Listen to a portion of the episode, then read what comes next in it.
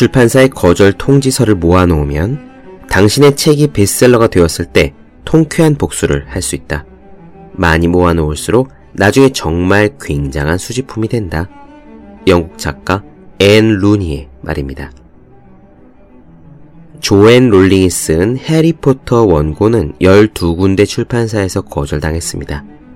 마거릿 미첼이 쓴 바람과 함께 사라지다도 25군데 출판사가 거절했죠.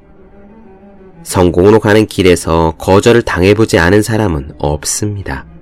그러나 무수한 거절은 성공 이후에 그들을 더욱 빛나게 해요. 거절 편지는 그들의 스토리에 날개를 달아줍니다. 그러므로 지금 여러분의 공부가 궤도에 오르지 않았다고 해서 좌절할 필요는 없습니다. 여러분의 형편없는 점수와 숱한 불합격 통지는 단지 거절 편지일 뿐이니까요. 그리고 모든 거절 편지는 여러분 자신에 대한 것이 아니라 고작 여러분이 쓴 2번 원고에 대한 것에 불과합니다.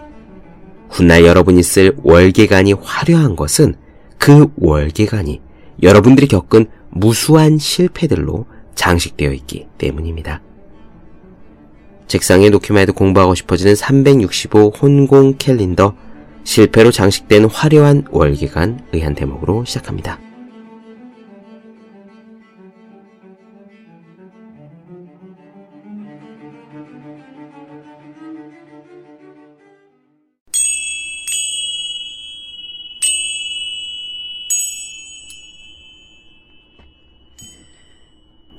안녕하세요. 본격 공부작업 팟캐스트 서울대는 어떻게 공부하는가 한지우입니다. 우린 지금 에리 프롬의 사랑의 기술 보고 있습니다.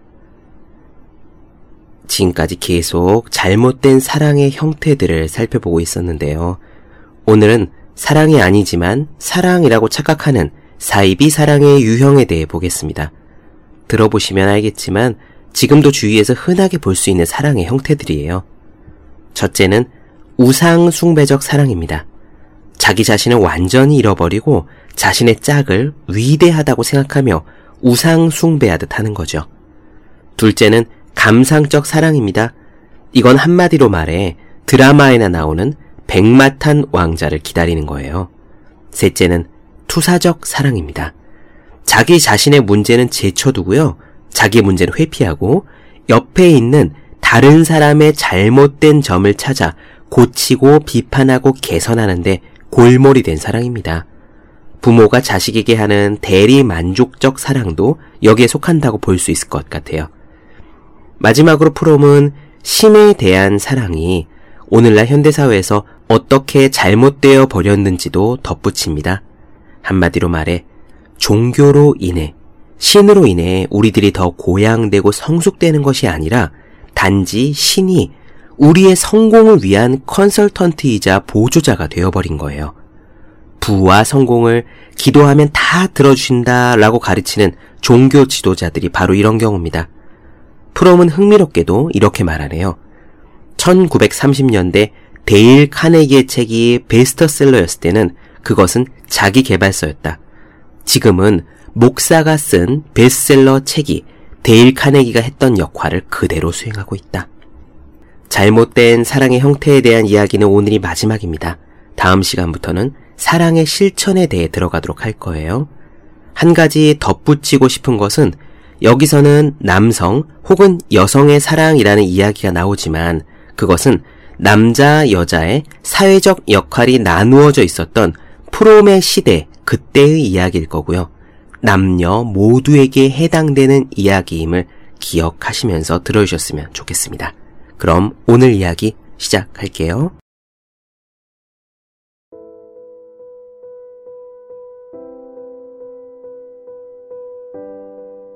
가끔 위대한 사랑으로서 경험되는 사이비 사랑의 형태는 우상 숭배적 사랑이다.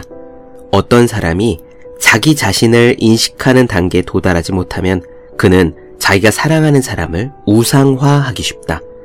그는 자기 자신의 힘을 사랑하는 사람에게 투사하고 사랑하는 사람을 최고의 선이자 어마어마한 사람이라고 숭배한다. 하지만 대체로 우상시 하는 사람의 기대에 따라 살아갈 수 있는 사람은 없기 때문에 결국은 실망하기 마련이고 따라서 그는 또 다른 새로운 우상을 찾게 되는데 이런 순환이 끝나지 않는 경우도 있다. 우상 숭배적 사랑의 특징은 대체로 강렬하고 갑작스러운 사랑의 경험이라는 점이다. 그런 의미에서 우상 숭배적 사랑은 흔히 참되고 위대한 사랑으로 묘사된다. 그러나 이것은 그 사랑의 강렬함과 깊이를 묘사하는 것이기는 하지만 결국 우상 숭배자의 갈망과 절망의 깊이를 드러내는 것으로 바뀐다. 사이비 사랑의 두 번째 형태는 감상적 사랑이라고 부를 수 있다.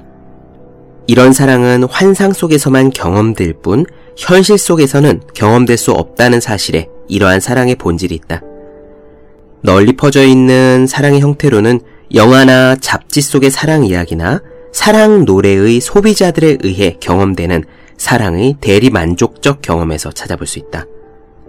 사랑을 충족하지 못한 사람들의 욕망은 이러한 영화 속에서 그 생산품을 소비하는 데서 만족하는 것으로 바뀐다. 자기의 배우자와의 관계에서 분리의 벽을 허물 수 없었던 남자나 여자는 텔레비전 속 부부의 행복한 또는 불행한 사랑의 이야기에 참여해서 감동을 받고 눈물을 흘린다. 많은 부부들이 텔레비전에서 전개되는 이러한 이야기를 구경할 때 자신들은 사랑을 못하지만 다른 사람의 사랑 스토리의 구경꾼으로서 사랑을 경험하는 유일한 기회를 갖는다. 그러나 사랑이 정작 현실로 다가와 그들의 것이 될 때 현실적인 관계에서 그들은 그저 얼어붙는다. 감상적 사랑의 또 하나의 측면은 시간에 의한 사랑의 미화이다. 어떤 사람들은 그들의 지난날의 기억이나 미래의 사랑의 환상에 의해 깊은 감동을 받는다. 현대인들은 대체로 과거나 미래에 살지 오늘을 살지 못하고 있다. 현대인들은 감상적으로 어린 시절을 추억하고 혹은 미래에 대해 막연히 행복한 계획을 꿈꾸는데 그런 것이 사랑에도 투영된다. 사이비 사랑의 세 번째 형태는 자기 자신의 문제를 회피하고 그 대신에 사랑하는 사람의 결점이나 결함에 관여하는 것이다. 그들은 다른 사람의 사소한 결점까지도 낱낱이 비판하고 자기 자신의 결점은 쳐다보지 않는다. 항상 다른 사람들을 비난하고 개조하기에 바쁘다. 이러한 투사적 사랑의 또 다른 형태는 자기 자신의 문제를 자신의 아이들에게 투사하는 모습에 살펴볼 수 있다. 대리만족적 투사다. 우선 이런 투사들은 흔히 자식에 대한 소망과 관련해서 일어난다.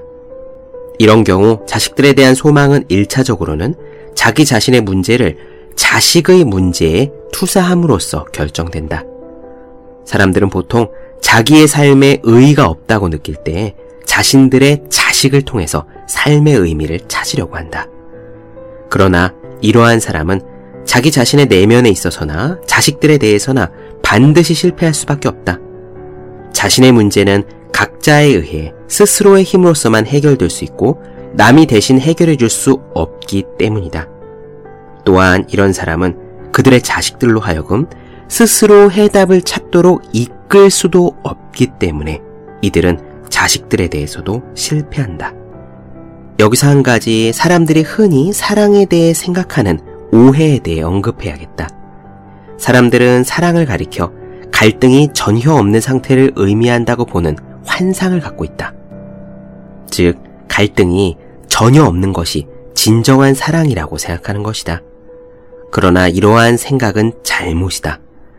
조화가 있든 갈등이 있든 기쁨 또는 슬픔이 있던 간에 사랑이란 두 사람이 그들의 본질로부터 그들 자신을 경험하고 그들 자신으로부터 도피하는 것이 아니라 그들 자신과 진짜 하나가 되는 것이다. 지금 이 자리에 진실한 사랑이 존재하느냐 아니냐를 가릴 수 있는 딱 하나의 증거가 있다. 그것은 곧 각자의 생기와 힘이다. 생기와 힘을 느낄 때 이것이 사랑을 인식하게 하는 열매라고 볼 수 있다. 마지막으로 신에 대한 사랑의 붕괴에 대해 살펴보도록 하자. 오늘날 우리는 사람을 사랑하지 못하는 것과 마찬가지로 신을 사랑하지도 못한다. 신에 대한 사랑의 붕괴는 인간에 대한 사랑의 붕괴와 그 맥을 같이 한다. 우리는 요즘 사람들이 갖고 있는 신에 대한 사랑이 우상 숭배적 수준으로 퇴행하는 것을 볼 수 있다.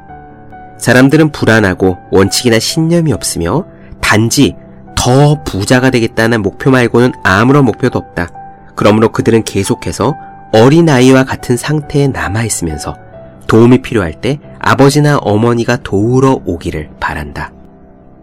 원래 중세 문화와 같은 종교적 시대에서는 평범한 사람들은 신을 도움을 주는 아버지이자 어머니로 생각하고 있었다. 그것은 오늘날과 같다. 그러나 동시에 중세 시대에는 자기 생활의 최고 목표를 신의 원칙에 따라 사는 것으로 또 신으로부터의 구원을 다른 모든 활동보다 더 높은 최고의 관심으로 삼은 사람들이 많았다.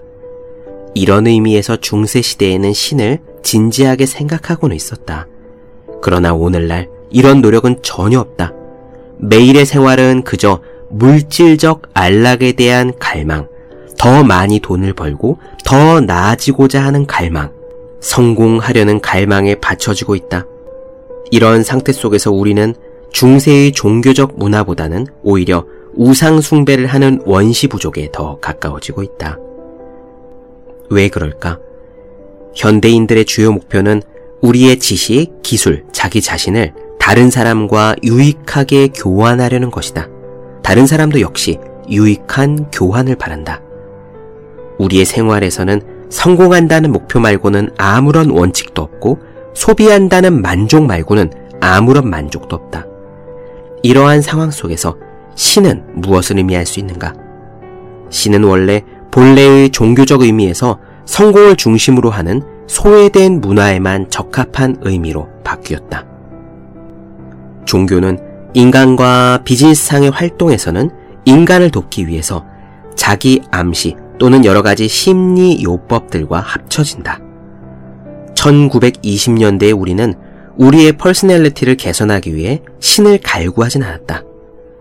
1930년대에 베스트셀러였던 데일 카네기의 책은 엄밀하게 말해 세속적 수준에 머문 자기 개발서였다.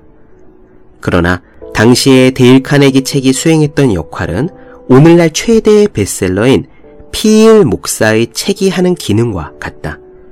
이런 종교적 책에서는 성공에 대한 우리의 관심이 종교의 가르침과 일치하는가 하는 것은 아예 문제도 되지 않는다. 성공하고자 하는 최고의 목표를 결코 의심하지 않으면서 신에 대한 신앙과 기도를 성공하는 데 필요한 능력을 얻는 수단으로서 권하고 있다. 마치 신을 당신의 반려자로 삼으라 하는 말은 사랑과 정의와 진리에 있어서 신과 하나가 되라는 뜻이 아니라 단지 사업에 있어서 신을 동업자로 만들라는 의미이다. 지금 세상에서 신은 저 멀리 떨어져 있는 우주라는 주식회사의 사장으로 변했다.